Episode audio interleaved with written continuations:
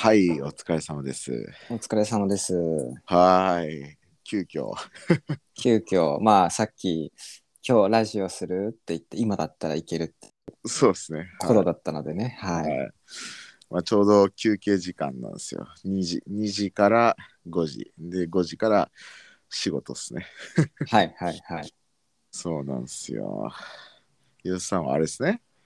ラストサンデ だからまあ、その、花金ラジオとかってね、ー。はいいう感じでやってましたけど、今日は何ですか、なんでだろう闇日、や闇日ラジオですか？闇日はそういうことだよね。そうですよね。花金ともう真逆ですよね。ラストサンデーは。うん、いや、なんか、まあ、今朝までちょっと彼女と会ってて、で、は今日はその後一日、ちょっとね、あの、本屋とか行ったりして、はい、まあ、なんか、俺、学習欲が強いって言ってたじゃん、なんかそのストレングスファインダーっていうのはいはいはい。自分の強みで、うん、やると。うん。で、一応週末一人の休みになると、学習欲がこう、込み上がってきて本屋行って本買ったりして、で、うん。なんかちょっと読んだりして、ちょっと内省するみたいな感じが最近続いてて、で、それれが、まあ、さっき、まあ、終わってっていうか帰ってきて、ちょっと買い物して帰ってきたのが、まあ3時過ぎ、今現在3時40分ですけど、なるほど。まあ3時過ぎって感じでもう徐々に来ましたね。このサザエさんが迫ってきてますね、僕に。サザエさん迫ってきますが。うん、なんかね、家帰ってくると迫ってくるね。この家に近づくと迫ってくる。なんか、あでもどうなんだろうな。なんか、わかんないけど、一息つくとなのか、とか、まあいろいろあるかもしれないけど、いやー、これね、迫ってきてますね。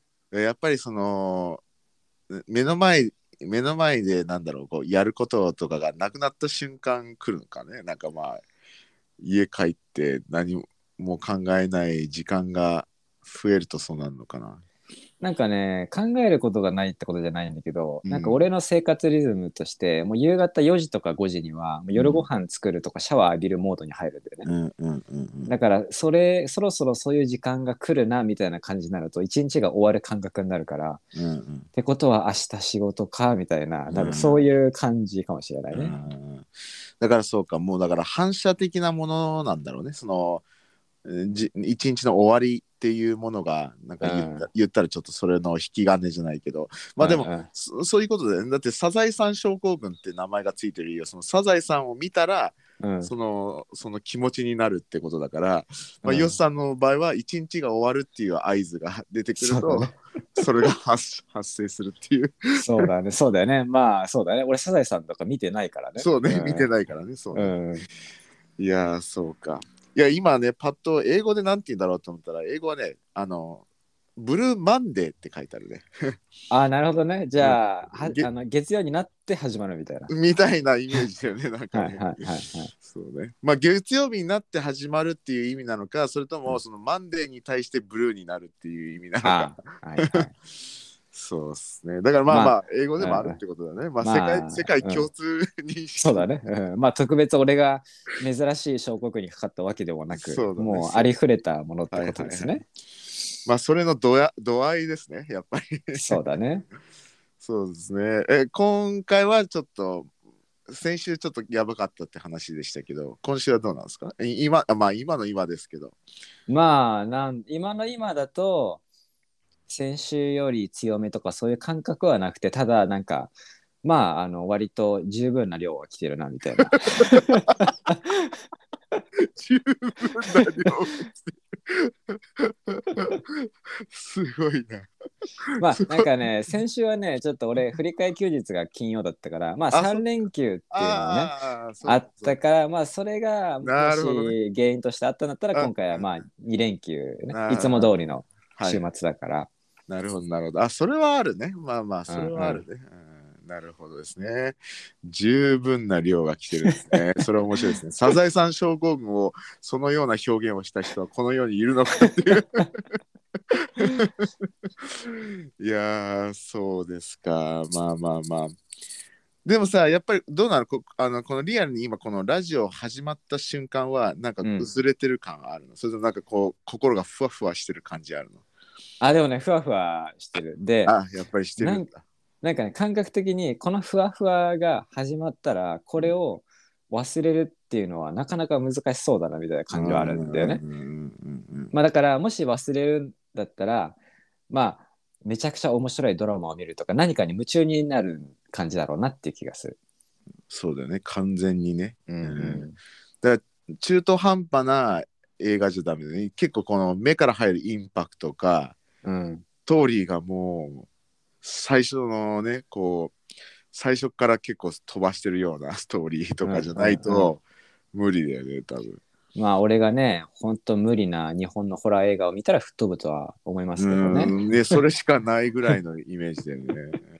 うんそうですか。まあそこで言うとねあのデブの人はみんなやっぱあの爆食いっていう選択はありますよね。うんうんうんうん、やっぱ爆食いすると、まあ、食ってる間は幸せだし食い終わった後は眠くなるんで、そうだね確かにね。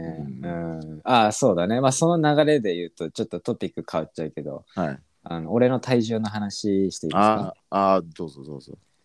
いやあのあんまりでもラジオで俺の体重の話はまあ別にしたことないとは思うんですけど。そうですね、うん。まあままあうん別になんか話すことであ、も、うん、そうですね。そんな大した情報ではない。まあ一応俺のなんか俺の今までの人生の中でちょっとなんかおおって思ったことが最近ありまして。はい。まあ僕は身長170センチ。まあ170センチぴったりぐらいなんですけど。はい。でこの身長に対しての理想的な体重みたいなのがまああるわけですよね。はい。で170センチだと理想的な体重は62とか3キロみたいな。うんうん。でなんかそれで要するに BMI っていう数値がまあなんかいい感じじゃないみたいな22とか3じゃないみたいな、まあ、うんなんかそういう計算式があって、はい。で俺高校時代までっていうかなんかねもうほとんど俺の人生の期間はもうなんか体重55キロとか54キロなんか50代半ばだったんだけどうんうん。あの俺福岡行った時にロビンとね銭湯行ってたまに測ってたらあれ俺なんか62キロあるみたいなことがあって、うん。そう。でそれ結構俺結構体質的にその体重増やすのが難しいタイプでうん。あの体重はなんかねこう頑張ってもなかなか増えなくて、うんうん。あまあ太れない体質はい。っていうのもあってで結構ね高校時代に筋トレとか頑張って体重増やしたことあるんだけどそれでもね多分半年めっちゃ頑張って60キロ台いったかいかないかみたいな感じでうん。ですぐ戻るわけですよね。はいはいっていう感じだからそのロビンと銭湯行った時に62キロとか言ってたことに結構びっくりして、そうだね。うん、なんか記憶にある。ダブダブルビッグが100キロ切ったんでその時。そう俺が100キロ切って良さが太ってから俺の体重が良さにいったみたいな なんかこうはいはいはい。まあそうそですね。う。だからこんだけ太るのむずなんか気づいたら60キロ超えてるみたいな。うん。うんっていうのもあってでなんかそれでなんかね結構俺お昼食べなかったりするからで夜だけね、なんかこういっぱい食べるみたいな感じでその時はロビンと話してて、まあお相撲さんみたいな感じでドーンと食べてすぐ寝るからそれで太ってるんじゃない？みたいな、うんうんうん、なんかね話があって。はい。で最近ちょっと俺また体重を測ってて銭湯行って。はい。でそしたらあの55キロだったんですよね。ですね。もう戻ってて、でもう死が死が近づいてんじゃないですかなんか。そうなんか1年で体重が7キロ落ちたみたいな感じになってて。うんそうでかそなんか最近うそう見るとすごいね。そうだからで最近なんか俺の中でなんかまあこの前62キロこの前っていうかねちょっと前62キロだったし別にそこから生活リズムなんか食生活のリズムそんな変わってないからまあ変わってないでしょって思ってたんだけどでもなんかね最近ジーパン履くと結構あれなんかブカブカだなみたいな。うん。なんかあのベルトの一番きつい穴で締めてもなんか緩いなみたいなはいはいはい。感じがあったからあーそっかやっぱそうかって感じで今僕はねさっきのロビンの食べる暴飲暴食の話じゃないですけどちょっとね太るためにあのお昼とかちょこちょこコンビニでおにぎりとか買って食べてるっていううんいやだから言ったらサザエさん症候群をあの紛らわすために暴食してもいいんじゃないですか。ヨシさんにとっては一石 一石二鳥なんじゃないですか。太るし、ね、ちょっと一回そのもういいやっていうぐらい食ってみるっていう。ちゃんとその眠くなるっていうあの、うん表現は俺いつもするけど、うんそのフィットネスっていうかその解剖学的っていうかその体的身体的に一応証明されてるのが、あのリラックスの状態に入るらしいのねや結局。っていうのはその大量にご飯がお腹に行ったからその体の全エネルギーがその消化に取り掛かるわけですよ。でそうすると脳がちょっとリラックスになっちゃうのよ。もうもうもう脳が働かなくなるっていう。そうでそれの究極が眠くなるっていう話らしいんでだからまあだからそのサザエさん症候群にエネルギーを要することができなくなってくるっていう。そうだねそうそうそうね。まあなんかあのー暴飲暴食の程度にもよるけどそれで健康が悪くなったら、ね、それはそれで本末転倒なんで そこのちょっと程度は考えたいですけど。だからちょっとヨッさんが新しいものをやったらいいんじゃないですか。あの要はあのスーパー健康フードで暴食すればいいんじゃない、うん、いやだってさ、うん、あの相撲さんはあのあのなんていうの健康は一応いいはずなんだよねあの体、うんうん、要は多分その、いいものを食ってあの食べまくいいものを食べまくってそれで寝るっていう。まあで次の日運動するっていう感じだからその、うん、ちゃんといいものを食べれば別にねたくさん胃に入れても悪くはないっていう意味だとは思うんだよね。うんうんうん、例えばねマツコ・デラックスもね健康診断ね結構全部ななんていうの A 表記っていうのかな？なんかあそうなんだ。らしいんだよ。うん、だからな言ったらもう相撲さんみたいなこう、うん、なんだろう。要はいいものであだからあのそのなんか確かねマツコが例えで言ってた気がするんだけど、うん、そのちゃんとその五角形の例えばその健康五角形のステータスみたいなのがあったとしたら、それをちゃんとフルに五角形を維持していればそのカロリーがすごい上がってても大丈夫っていう表現してたんだよね。うん、へえすごいね。そうそうそうそうだからまあまあね実際ねマツコはねそれでね病院行って OK って言われてるわけだからそうだからまあ、言ったらよさんあのプラントベースで いけばいいんじゃないですか。プラントベースで要は胃がねもう入りきれないっていうぐらいになればいいわけだからいやお金がやばそうだな。あ確かにプラントベースで暴食ってね大変だな確かに。まあなんかできることとしては一応俺あの週末は近くにその有機野菜とか無農薬の野菜売ってるお店があって、はいまあね言ってもそんなそこまでちょっと若干高いぐらい、うん、うん、だからそこでたまに野菜、まあ、今日ちょっと買ってきたんだけど、うん、でそこにねその、まあ、プラントベースだからなんか大豆ミートみたいなものをちょっとスーパーで買っといて自炊するっていうのも手だよね。うん。っていうかお米となんかプラント系食えばプラントベースなんじゃないですか。そうだね。だから 最近夜なんかいっぱい食べてるいうもののなんかちょっともうちょっと多めに作るみたいな感じかね。そうね。ねだって納豆ご飯でもプラントベースでしょ 十分。そうね。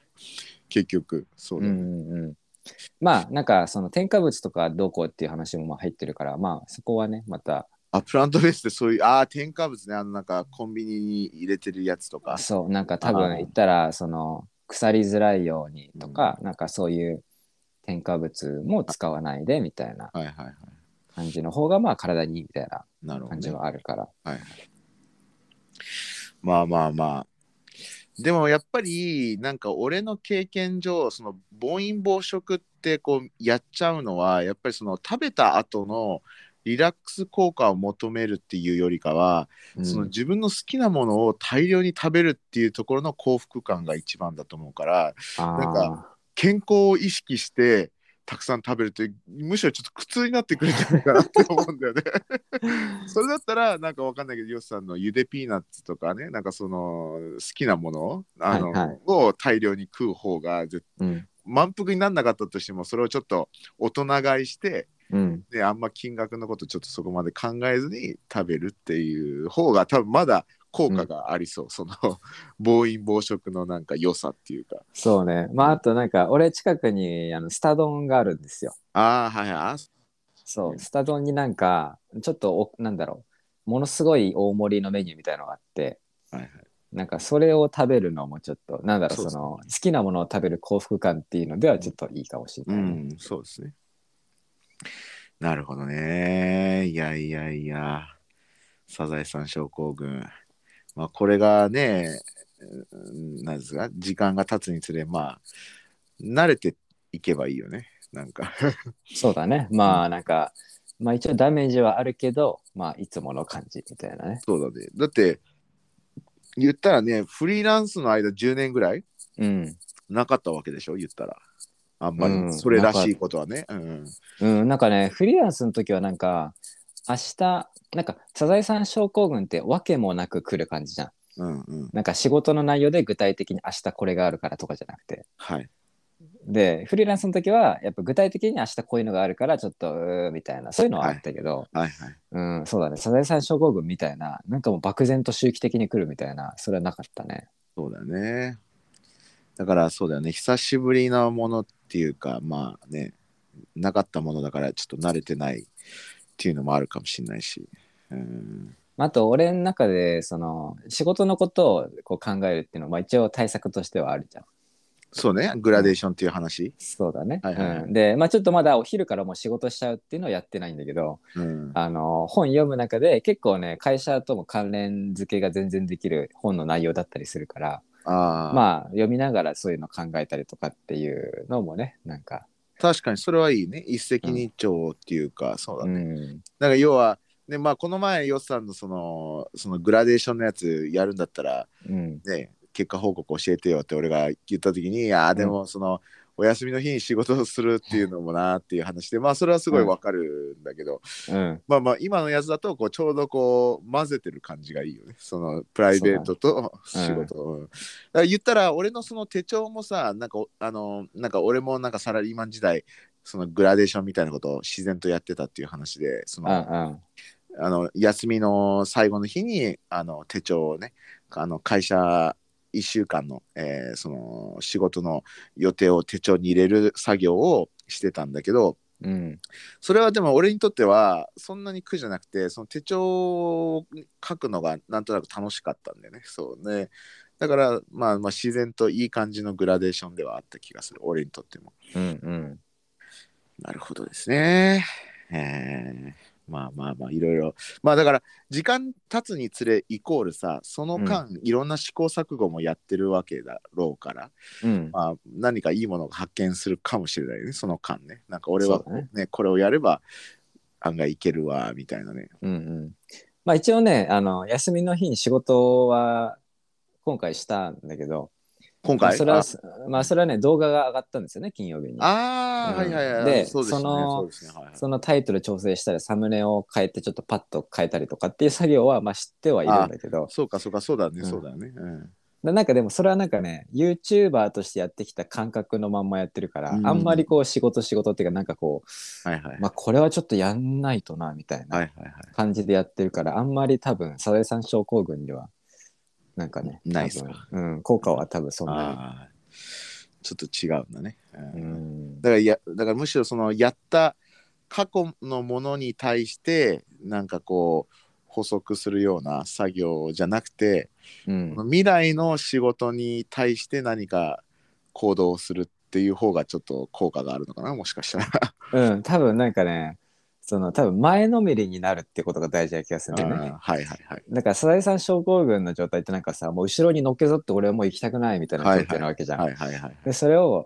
例えば月曜日にするべきことちょっと手つけちゃって、はいはいはい。もう月曜からちょっともうんう、なんかダッシュできるような感じで、前のめりに心が慣れたらはい軽減される気がするよね、なるほどですね。うん、じゃあもう物理的に前のめりでもなんか本屋さん行くのも会社の近くの本屋さんに わざわざ行くみたいな もう場所、場所でね。場所でもう場所的な前のめりでもすげえ時間のロスだけど 一回そこまで行ってまた帰るみたいな。そうだね。まあなんか肉体的にはちょっと疲れそうだけど、でもまあもしかしたら効果はあるかもしれない、そうだねもうね、うんまあ、かなり前のめりになるよねうん。物理的に超近くなったらね。うん。そうだよね。いやー、そうですか。いやいやいや、また、いろいろね、サラリーマン。サラリーマンになりますって言ってから、ね、もういろんな、なんかいろんなのを俺は本当に思い出させられてる感じするね。なんか言われて。うんうん確かにさサザエさん症候群みたいなのもあったよな、みたいな。ああ、その昔のロビンの社会人を思い出すみたいな。そうそうそうそうそう、はいはいはいうんね要はどんどん忘れていくわけじゃんサラリーマンしてないからうんうんうん。そうそうそういやいやっていうかさちょっと話変わるんですけど、はいはい。あいいですか？どうぞどうぞ。よっさんね多分うん先祖がうん。韓国人ですね、え？めちゃくちゃ話めちゃくちゃ飛んだな。どうして、はい、ななんですか？どうぞ。じゃあ解説お願いします。いやいやよっさん韓国人だなって思ったんですよね先祖が。いやあのいやあのいや韓国人もうーんって言うなと思って。まあ最近俺韓国のドラマねまあまあちょっとラブコメを見ててでまた同じの見返してるんですよ。うん、で見てたら「はあ!」みたいな「よっさん!」みたいな。要はなんか「ん」がうん、そこで「ん」が来るっていうところがもう共通しちゃってるんですよねよっさんとなんか。そのうんなんかその例えるとまあまあ俺が見たのが電話のシーンなんだけどうん、なんかた例えば例えばこんな感じでなんか「もしもしお疲れうん。じゃあまた来週会おうねオッケーじゃあね。うーん」みたいな。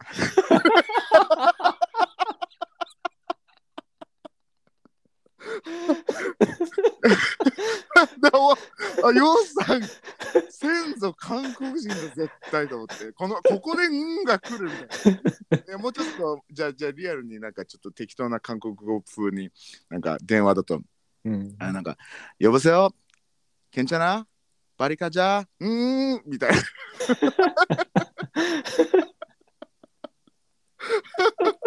いやだからそうだからヨッさんがこれいやいろいろ想像していやヨッさんあっちがバリカじゃうんっつってヨッさんうんっつってあっちがうんうんみたいなさ共鳴し合うんじゃないか。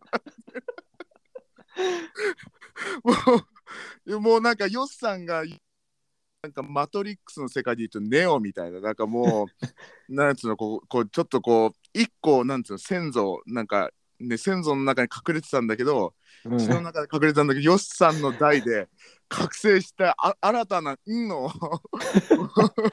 新たな「う」をヨッさんがこうなんつうのか改改革してるみたいななんか 革命的なみたいな。はいはい、でヨッさんが韓国に行ってなんか超なんつうのこうひなんつうのなんか人がたくさんいるところでヨッさん「ううん」っつったらみんなが「うん」みたいなやばいな。アホすぎる。アホすぎるけどリアルにこれよっさんじゃんって思ったんです。へえ。えー、ちょっとね実際それ聞いてみて俺がね どう思うかわかんないけど。すげえ覚醒どしてるそれを一緒によっさんが見てでよっさん横であっちが「うん」っつったりそのうん」うん」ってなってる。し もうなんか無意識にもうで出ちゃうみたいな。そうそうそう。いやいやーねちょっとあこれよっさんに言わないとでいやあともう言うとしたらもうラジオじゃないとダメだなと思ってこれ。まあまああでもすいません。めちゃくちゃ盛りました。あそうな めちゃくちゃ盛ったけどのうんでも「うん」は言うんすよ。でまあででで俺はちゃんとあでもこれよっさんじゃんと思って。でただよっさんがもっと進化させたっていう感じの。まあまあちょっとリアルなトーンで言うとうん。なんか「呼ばせよ。けんちゃな。バリカじゃうーんめっちゃ平坦じゃん。うーん。いや平坦だった。らええと思ってもう一回やるけど、うんえバリカじゃうーんって平坦ああまあ若干若干波はあるけど 割と平坦だね。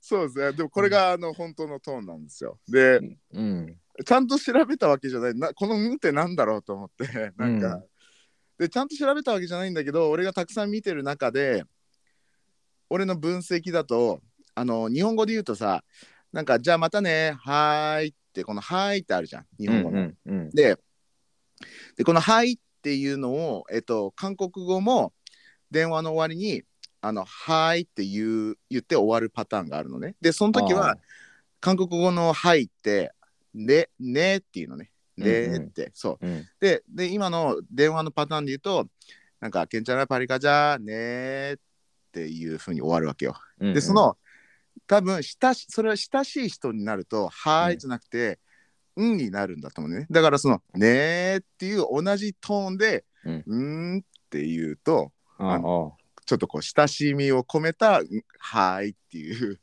感じだと思うんですよ。はいはいはい。そう、だから、まあそうそうそう、だから、ケンチャラパリカじゃ、うーんっていう感じ。なんかさあのギギターでさギターのアームってあるじゃんビブラートするやつあのーはいはい、なんかこう、う動かすやつね。そうそうそう、はいはい。でなんか韓国の「運」は最後にひょって動かすんだけど俺はずっと「うーん」って動かしてる感じだね。そうだから進化してる だって、いや、ででも俺は、なんか、あひょさんだって思ったのは、それを、あの、韓国語だったらまあ普通なんだけどさ、それうん。を日本語にしたらめちゃくちゃ不自然だなっていう感じがして、なんか、うんうんなんかうん。ね、また来週会おうね、じゃあね、うーん、みたいな。なんか言ったら「ふーん」とか聞こえるよね まあまあそうね。そうそうそう。いや、あ、これヨッさんだなって、なんかいろいろ妄想して、その、ヨッさんが韓国に行って、うーんっつったらみんながうーんってなるのを 共鳴するところまで俺はあの妄想してしまって一人爆笑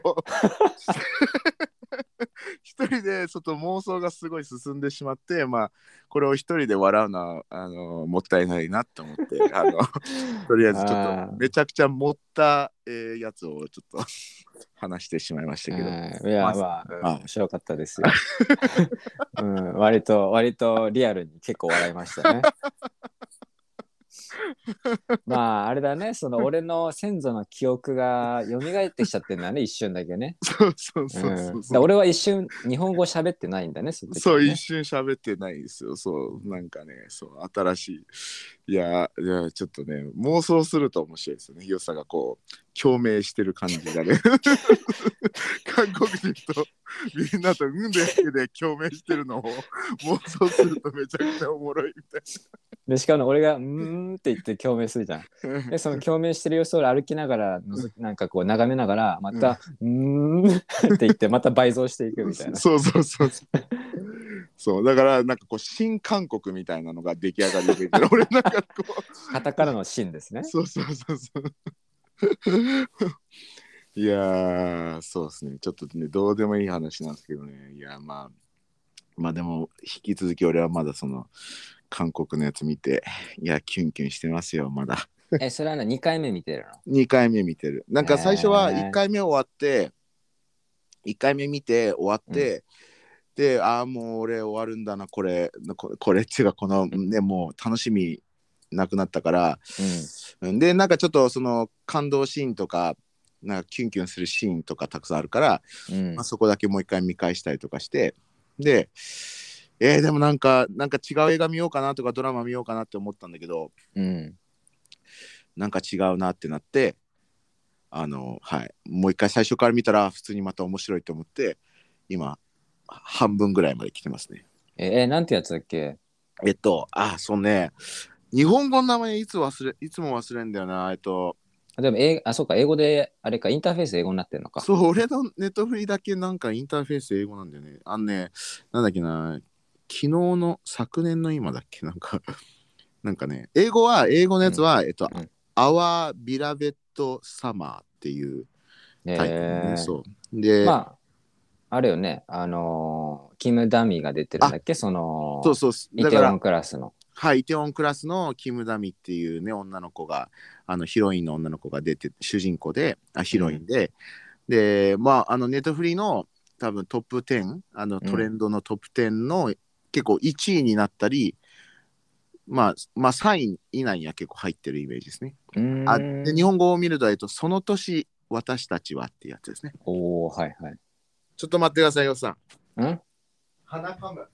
あはいはいはいということでロビンはちょっとねイテウォンクラスのキム・ダミっていう女優にハマってるらしいですねそうそうなんですよ。その年私たちはっつってね、いや、めちゃくちゃ、いや、ラブコメ多分あんま見てこなかったせいか、もう俺にとってなんだろう、新しいジャンルを発見したみたいな なんかあのポケモンカードハマった時みたいななんかわかんないけどいやそこまでじゃないけどうん。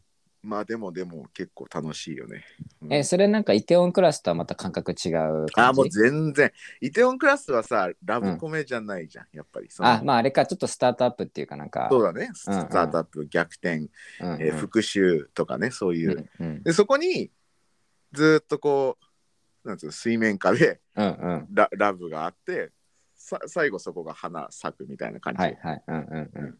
だけどこれはもうずもうラブコメなんでもうもう最初か最初から、うん、まあまあぜあのねまあラブコメだから多分どのラブコメもそうだと思うけどそのね主人公の男の子と女の子の恋が実るのか実んな実んないのかっていうのをただ永遠とねドラマ最後終わるところまでそれがうん。続くっていう感じだから、うーん。そうそうそう。だからもう最初からもうキュンキュンだし俺ももう、うん、すごいキモいよ俺一人でこのラブコメ見てる時。なんか普通にキュンキュンシーンがあると俺は「うーん」とか。もうちょっと俺、俺みたいじゃん。まあでもよさんの「うーん」のがまだいい気がする。俺の方がもっとキモいもんな「うーんうん」みたいなとかなんかそのなんかね要は付き合いそうで付き合わないみたいなシーンが付き合いそうでっていうかなんか、ねなんかもう思いを伝えそうで伝えないみたいなシーンとかがたくさんあるわけよ。はいはい。でなんでそもう言っちゃえばいいのにそことかって一人でこういいじゃんもうそんなのとかなんかそう結構ねそういうシーンが多いんですよね。まあまあ多分ラブコメ全部そうなんだろうけど、うんうん。そうもうたくさんそういうシーンがあってもう早く早くみたいな。そうそうそう。そうなんですよ。いやーまあまあでもねあのねまあまあいろんな人のコメントとかもちょあのーまあたまに見たりするんだけどうん。あのまあ俺はそのラブコメ自体が新しいからもうそこでもう引き込まれてる感はあるんだけどうん。多分ラブコメとか見てきてるような人たちのコメントを見るとやっぱ2人のこの演技力に引き込まれるっていう表現もしててだからまあそういう目線で見るのも全然ありなんだろうなっていう。要はあそうそうそう。だから結構有名だからねキム・ダミはうん。ね、イテウォンクラスっていうやつでねめちゃくちゃ多分日本人知ってる人多いと思うんですけど、うん。それに出てるヒロインででしかもあの男の子の主人公の方はあのパラサイトっていうねあの、うんうん。めちゃくちゃヒットした韓国映画世界的にもヒットしてるやつですよね。でそれの主人公の男の子がその相手役なんですよ。だから、うんねで多分どっちの、ね、ドラマも映画も演技はすごかったと思うんで、まあ、そのスキルがそのままこのラブコメっていう、うん、なんか、うん、いや本当にねよいいんですよね。キュンキュンするんですよ。え、それはなんかさ、シーズン今1が出てて、シーズン1で完結してるの？一応うん。一応完結してる。うおんー。多分続かないんで。もうだからちゃんとすだからもしかしたらこれラブコメは絶対こうなのかもしれないんだけどうん。もう素晴らしいハッピーエンディング もうもうなんかうん 多分バッドエンディングのラブコメじゃないまあ、そうだよね。ラブコメって言ったら、まあ、そうだよね。そういう方向に行きそうだよね。そうまあだから、そうか、そうか。まあ、だからあれだよね。見てる、なんかそういうの見てる人からしたら、くっつくのかどうかっていうよりかは、どういうプロセスでくっついていくのか、そこに至るのかっていう話の感じで見てるのかね。そうだね。多分ラブコメをあの見てきてる人たちはそういう感覚なんだろうね。俺はさだからそう、そう俺は結局バッドエンディングかもしれないみたいな映画ばっかり見てきてる人間だからさ映画とかドラマとか、うんうんうんだから俺は結構ドキドキしてたずっとこれ これ実らないのみたいなちょっとみたいなのあったんだけど、うんうんそうそう多分見慣れてる人たちはもう、うん、多分ねそうだね。プロセスをただ楽しむっていう。そうそうそう。いやなんか俺もうすうすそうは思ってはいるもののなんか心のどこかで、えもしかしたらってこう思いながら見てたから結構ドキドキしてたんだよね。俺はなんかそうそうそう、えーじゃあちょっとある意味貴重な今うん体験をしたってことだよね。いやそれをなんか今後ね、いっぱい見てったらどんどん慣れていくかもしれない。うんうん、うん。ね。まあそうだねそうだね。だから今本当に、うん、一番気持ちいいやつですね。うん。うん、いや、うん、もうね、まあ、あとね、そもそも、まあ、イテワンクラスの時もそうだし、あとヨスさんにね、勧められて、あの、ウィッチっていうね、あの、うんうんうん。魔女っていう方の、えー映画。で、これ、キム・ダミのまた主人公のやつで、うん。あの実際韓国ではキム・ダミの最初のヒットはこれなんですよ。ウィッチなんですよね。うんうん。うん、でで最初それ見てあこの子すごいな演技力すごいな。なんか可愛いなとかそういうねちょっといいなっていう気持ちはあんまり芽生えなかったけどなんかあすげえ、ね演技演技力ある子だなっていうぐらいででこのイテウォンクラス見てちょっと恋心芽生えましたね。なんかこのキムダミいいなみたいな、うん。そうそれでこのねその年私たちはっていうやつ見てもうんダメですね。キュンキュンしてますね僕。へえなんか、ねえ俺もなんかなんか俺のこの世代三症候群忘れさせてくれるやつないかなね、そうね。なんかね今恋愛してる人がこういうのをまた見てキュンキュンするのかって言ったら分かんないしな。なんかうですよね。そうだね。いやでもねすごくいいっすよ。めちゃくちゃいいっすよ。なんかねうん。まあちゃんとねいやキャラ合ってるんすよね。このキム・ダミのキャラがまへたー いやーまあでもねさすが韓国かな韓国だなっていうかなんかなんかなんか俺は全然わからないんだけどあの、うん。コメント見てるとこなんかツイッターとかねこれこのドラマに対してコメント見てるとうん。脚本が素晴らしすぎるっていう表現すごいするんだよねなんか。だへからその演技力のすごいっていうコメントもあればこのなんか制作のその脚本がすごいっていう表現もしててで俺はもうそこ全然わからないっていうかなんかもう単純に普通にもうそのそれ以前に楽しいからそうあそうかそのラブコメいろいろ見てきた人からしたらそうそうそう。そう気づ気づけるなんか素晴らしさがあるみたいな。だだと思うんだよね、うん。うん。俺はもうもうそれ以前にはすげえってなってるから。うん。そうそうそうそう。いやーだからまあまだねそうだからねちょっとちょっと生活に支障が出てるなって思うのがこのキュンキュン病がね少しねこう生活してる上で見る女性とかね出会う女性の時にちょっとこう戸惑い、えー、テンパり 緊張、へいやでいやいやなんかこれを改めて思ったのが、昨日ちょっと、あのー撮影だったんですよ。えで、はいはい。でなんかままあある方が、あのーちょっとスケボーしに行こうよって誘ってくれて、うん。であ行きますっつってでついでに撮影もしていいですかって言ってあいいよっていう感じのノリの撮影だったんですね。なんか別にこう、企画っていう感じじゃなくて。うんで、それでその人を車で迎えに来てくれて、したら、あのー他にも数人一緒に行くってなって、で、その中に一人女性がいるってなって、で、はいはい。でまあまあ、俺は普通に、ああ、はいはい、OK ですって言って、うん。で、その子、じゃあ今度迎えに行くって言って、うん。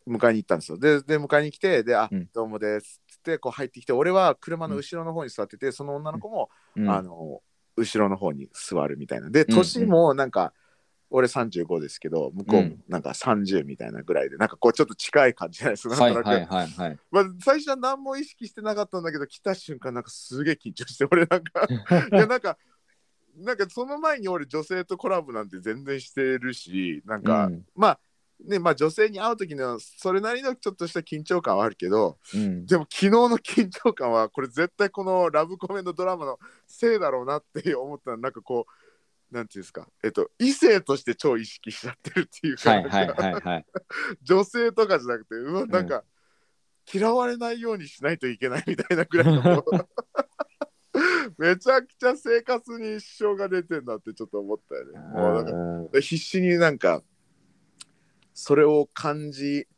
むしろその必死さが伝わったかもしれないけどわかんないけど、うん。その必死にうん。そんな風になってないよっていうのを見せるのに必死だったっていうか そのなんか、へえうん、だから何もないかのようにこう普通のねこう社交辞令のこう社交辞令っていうかそうね会話を、まあ世間話みた世いなね。間話をするし意識してたけどもしかしたらわかんない。周りからしたらなんかキョロミンすげえ話すなみたいな。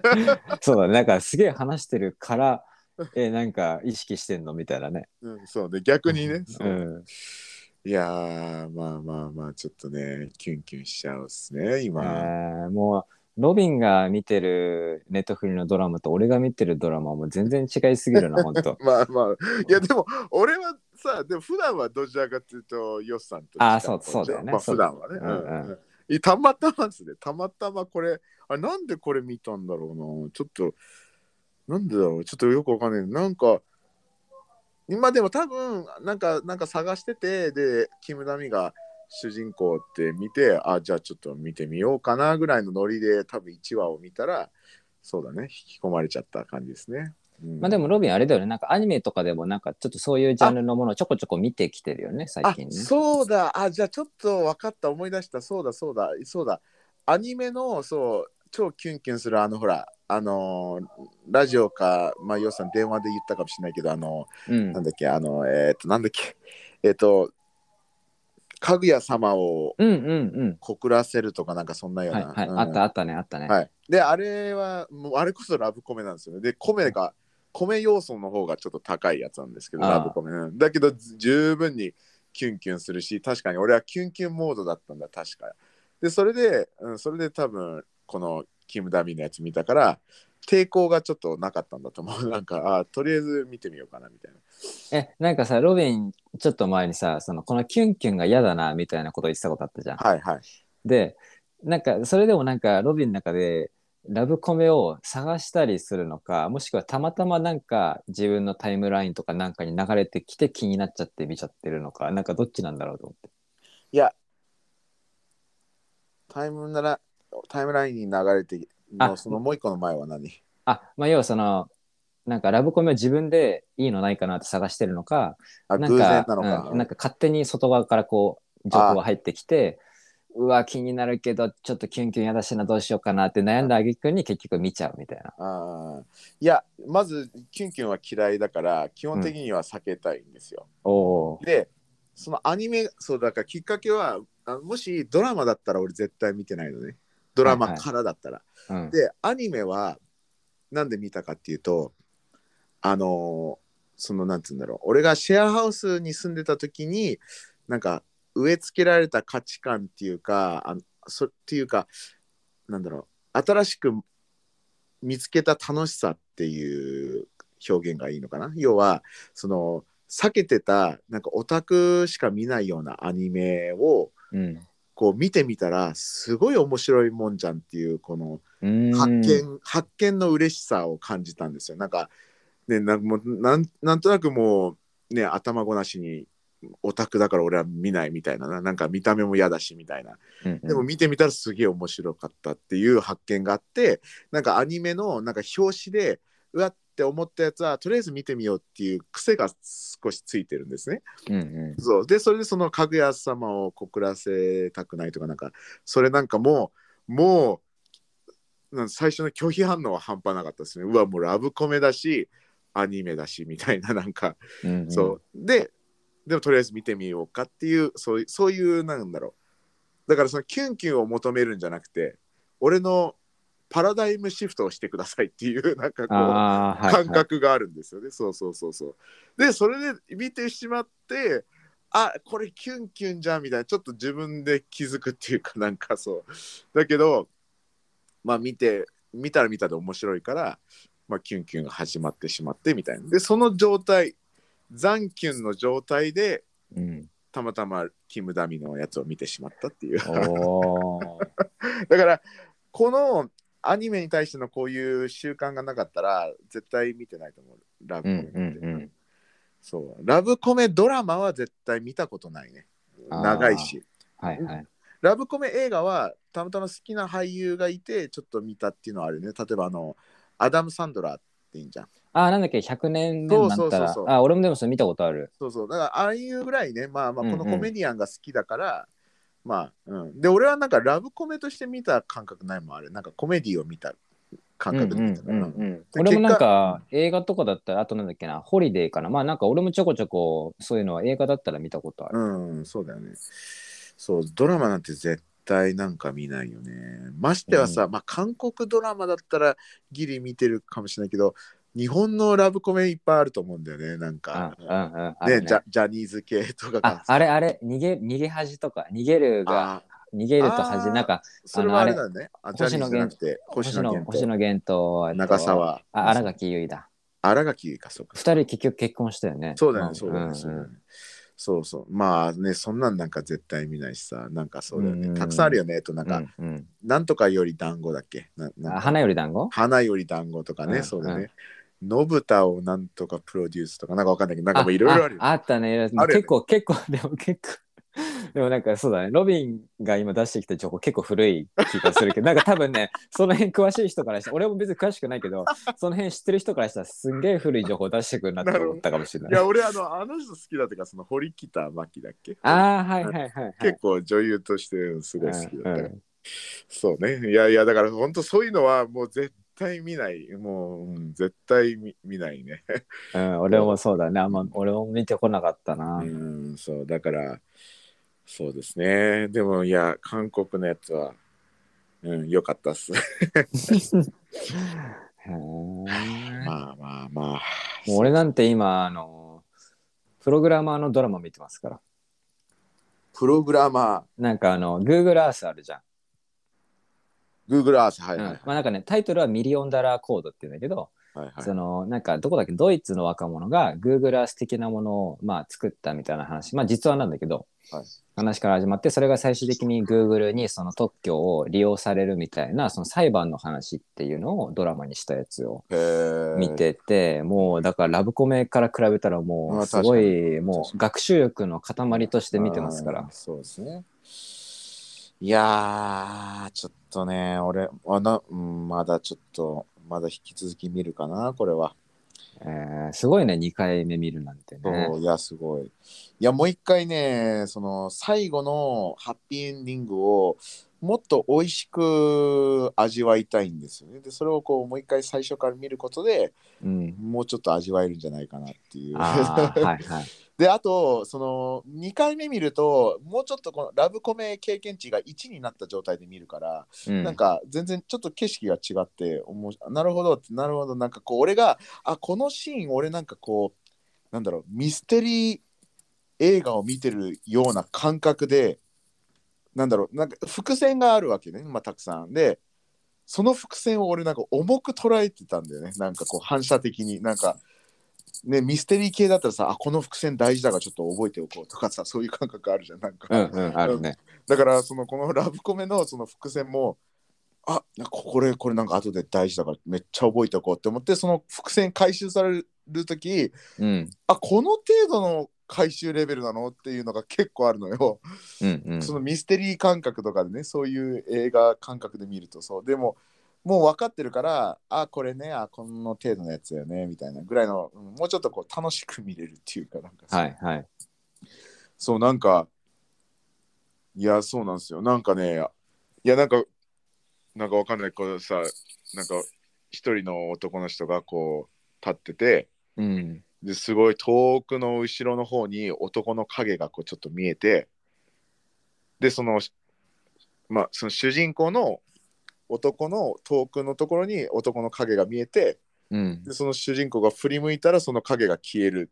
はいはい。ああ、よくあるなんかね。うん、うん。そうで、そのシーンはそこで、そのエピソードはそれで終わる。それが解明されない。うんうん。これすげえ大事じゃん絶対ってなるでしょ そう、誰なんだろうみたいなね。誰だしこの影なんだみたいななるじゃん、うんうん。よっしゃ覚えておこうってなってその回収された時えその程度っていう感じなんですよ。でこれさうん。ミステリーだったら、うん。もう犯人レベルかもしれないじゃん。なんかもそうだね。犯人か、まあでもすごい大きな展開を生む要素そう。そうだよね。そうそうそう、うん。絶対そうじゃん。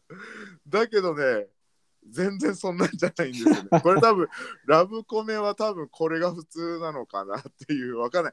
まああと俺ラブコメいっぱい見てきてないからわからない。たまたまこのラブコメのちょっとしたこう面白おかしくした工夫なのかもしれない。なんか回収はこの程度の回収ですよっていうなんかねちょっとしたねちょっとおふざけなのかわからないけどそうそう。うんいやでも俺はすごいなんかそこに感情がすごいなんだ乱れちゃってそこで。なんか、うんうん。そのエンディングのところとかちゃんとこうなんだろう十分に味わえなかったっていうかあったんだよね1回目見た時。そうそうそう。だから2回目ちょっともう1回見てはいはい。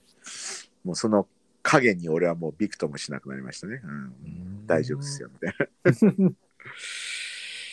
そうでもさ今トップ10見たらさ1位はまだその俺の見てる？その、うん。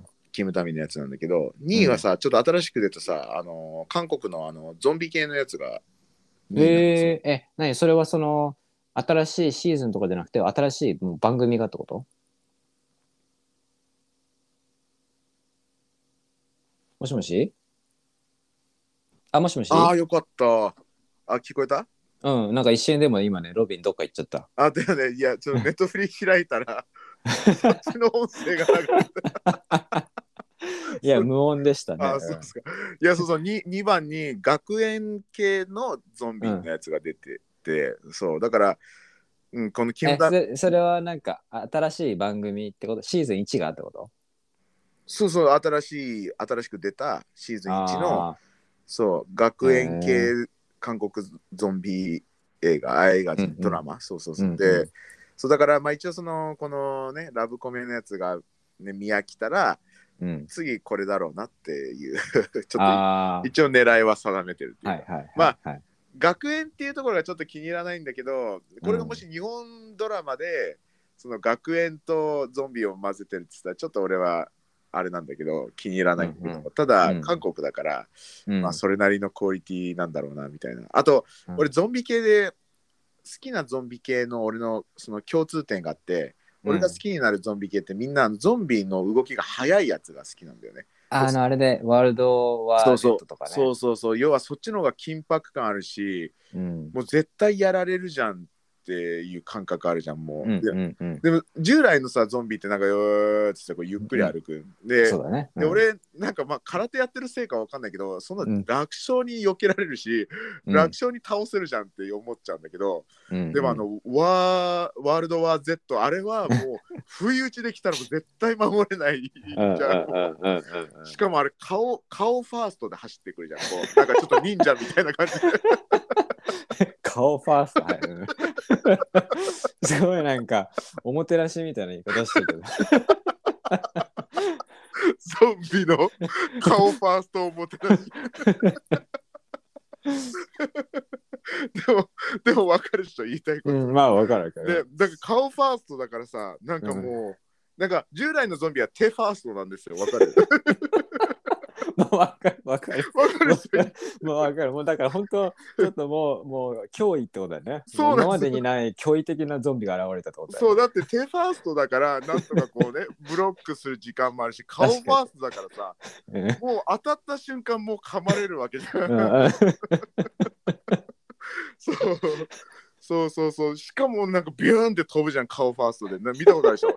ヘディングみたいな感じで ワールドワーゼット。うんそうだね、やばいよね。やばいよね。いやあれは俺ゾンビで革命的っていうかなんで最初からこうしないんだろうってもっと怖いって思ったよねゾンビに対して、そう いや、そうだ、なんかさ、あの、なんだかヘ、なんかヘリでさ、逃げようとしてるところに群がる様子とかもすごかったよね。あそうだよねそうだよね、うん。へあのヘリ？あのあれ飛行あのヘリ？ヘリコプあ、ター？飛行ヘリコプターか飛行機か忘れたけど、なんかその、群がるシーンすごかったよね。うん、そうそうそうそうパワーが違うもんね。ねだってその群がるのそうだしさ壁をよじ登っていくやつあるじゃん。あの壁にうん。ぶつかってってどんどんこのなんだろう人たちが積み重なってそのさらに上にこう行くみたいなさ。うんうん。そう多分従来のゾンビは多分そんなんできないと思うんでゆゆっくりすぎて動きが多分、うんうん。うんそうそうそう。そう。でなんとなくプレビューを予告で見た限りだとそんぐらいのスピード感なんだよね。その。韓国のやつ。だから結構こうハラハラする感じなんじゃないかなっていう、えー、ちょっと面白そうだね。うんなまあ今のところパッと見うんそうね。でもなんかちょっとあれみたいな、あの際どいシーンあるかもしれない。あのなんだっけあのアイアムヒーローだっけ？あのああ、あれ結局さ怖かったよね。うん、怖かった。そう、ん結局アジア人だから、ねうん。でまた韓国だからさ もうクオリティ高いから、そうだよね。見た目で攻めてくるパターンありそうだよね十分に そうそうもうなんかさ、暗闇でさ、髪長い感じで来たら、ちょっともうやめてくれって思うよね。そうねそうね、うん、その意図がなくてもそう見えちゃうから。そうねあのアイアムヒーローのあのシーンは本当やばかったねうんまあまあ、なんかね、まあ、クオリティとしてすごいっていう意味でもあるけど、ちょっと怖かったね。あれは怖いね。さすがにゾンビ、多分あの一瞬のシーンであの怖さを匹敵するゾンビ映画を俺多分見たことないと思う。多分あれが一番だと思う。ねあれはもう心霊系と言ってもね間違いないぐらいのなんかうんいやーそうですねまあまあちょっとこれ、うんまあ次見たいなって感じですねい俺結韓国構あ俺結構その学園ものは俺好きなの。俺バトルロワイヤルがそもそもあそうか結構好きだかそうらかそのあーなんか学生がなんかあでも学生が何かにモンスターに立ち向かうとかは違うけど学生同士が仲間割れでこう戦いになるっていうのは結構絶対生臭くなるだろうなと思ってちょっと見たくなるけどね。なるほどね。あーそうね。なんか予算が見てるその学生の学生っていうのののに対しての目線と俺の目線ちょっと違うわ、あのヨッさんのその感じはお俺も共感できるしそれは確かに面白いと思うんだよね、で、うん。俺の学生と学園系、うん。その学生学園系のね俺のイメージってその、うん。あの視聴率稼ぎのイメージでそのトップのあのジャニーズとトップの可愛い子たちをもうかき集めて作る、もう演技めちゃくちゃ下手なうん子たちを集めてやる作品みたいなイメージが強いね。はいはいはいはいで。それが僕すごい嫌で。そうそうそうああなじゃあなんか言ったらあまあそうね、まあ、人気の俳優とかも使ってね。そうそうそう。んんだから、そう、だから反射的になんかうってなっちゃうんだよね。だから、そういう、でもなんかバトルロワイヤルはね、あれは多分そういう感じじゃないし、ストーリーがすごい濃いしね。そうね。あれは、うん、あれは確かにいいと思うね。そうそうそう。でだからこの韓国のやつも、うん。あのドラマだし、うん。ね、学生とか、あまあ、学生だから、まあ多分トップの可愛い子と、うん。ね、男子ね入れると思うから、うん、そこら辺ちょっとうってなるけどでも韓国だから多分演技力高いから大丈夫かなとか思ったりしてなんか、うん。それあれだよね、ネットフリックスオリジナルってこと？かなそこまでちゃんと見れてないけど多分そうじゃない、ううん。ーん。いや、なんかさ、ネットフリックスがさ、まだ結構前の時、なんか、要はハウス・オブ・カードみたいな、はい。そのネットフリックスのオリジナル番組がまだ少なかった頃って、なんかクオリティ高かったじゃん。ああそうねそうね。なんか外れなかったイメージがあったんだけど、ねうんだんだんこう外れが出てくるようになってって、そうね何回もあったね。一緒に見たやつもね何回かあったよね。ね、で韓国は今さ結構もうすごい絶世紀っていうかはいはい韓国の出たらちょっと面白いでしょってなってるけど、それがずっとキープされていったらすごいよね。そうだねそうだね確かにそこ気になるよねね外れないみたいねそれが変わらずだったらすごいよね。そうね。いやー、まあまあまあ、そうね、今だから、こう、信頼ある韓国ブランドだよね、もう本当に。うんそうだね ね。うん、今んところ、ね、俺も疑ってないもんな、それ絶対面白いでしょ、みたいな。うんうん今んところだって俺が見た韓国、外れないからな、基本的には。うんうんそうだね、ちょっと楽しみだな。まあ、うん、まあ、とりあえずは。だってさ、あれも面白かったよね、あの、映画だったけどさ、これネットフリーオリジナル映画のだったけど、あの、韓国のあのゾンビ映画、あらなんかアライブ、ハッシュタグああうんうん面白かった面白かった。ブ。あれも普通にね、だってさ、なんつうの？あの、その、なんていうの、この、ロケーションもさ、ずっと同じ場所なのにさ、うんうんうん。ね、すごい良かったよね、なんか、そうだね。うんうん。ずっとアパートの中の話っていうか、うんそうそうう。んうんいや、ずいや、すごいよな。うんうん。うん。まあ、あと俺はあとは「スイートホーム」っていう韓国のドラマで、まあなんか怪物と戦う系かな、うんいやそれはねかなり面白かったそう、んいや、俺もそれ聞いて何回も見ようとしてんだけど、いつもタイミングが合わなくて。うんうん。いや、最終的には見たいよね、確かに。うん、しかもねあの主題歌を歌ってる韓国人のラッパーの曲もね結構かっこよくて、えー、もうその人の曲ちょっと Spotify でアルバム聴いたりとかマジしてたね。えー。うん。いや、なんだろうね、この韓国のこう、ハイクオリティね、なんかこう、シャープだよね、本当になんうか、んうんもう、なんつうの、日本刀って感じっていうかさ、なんかもう、ちょっと触ったら切れるぐらいの、ね、もう鋭いよね、すべてが。なんか、うん、そうだね。もう研ぎ澄ませ、で、それ全部においてだよね、なんかドラマもそうだけどさ、音楽もすごい最高峰だしさ、うん、だ例えばああいう、なんつうの、少女時代とかさ、ああいう、なんつうの、アイドうんルもさ、ダンスもキレッキレだしさ、うんうん、なんか俺さ、お母さんがジャニーズ好きだから、俺昔からその日本のアイドルっていうのね、まあ、特に男子のアイドル見てきてんだけどさ、もう見た目重視で歌下手だなとか、うん。ダンスダメだなとか演技ダメだなってもう全然あるじゃん。まあむましあましろじゃない。むしろスマップなんて代表的じゃん。もう中居正広なんてさうん。うん。歌下手、音痴ってさいやいや歌詞で音痴ってありえないでしょみたいなっていう感じだけど、うんうん韓国でそんな見たことないからねもうすべてそうだね。ねラップもちゃんとかっこいいしね BTS なんてさもうみんなイケメンだけどラップする人はほんとかっこいいラップだし歌歌う人もめっちゃうまいしダンスもキレッキレだしいやなんかもう本当になんだろう最高を突き詰めるっていうかねうん。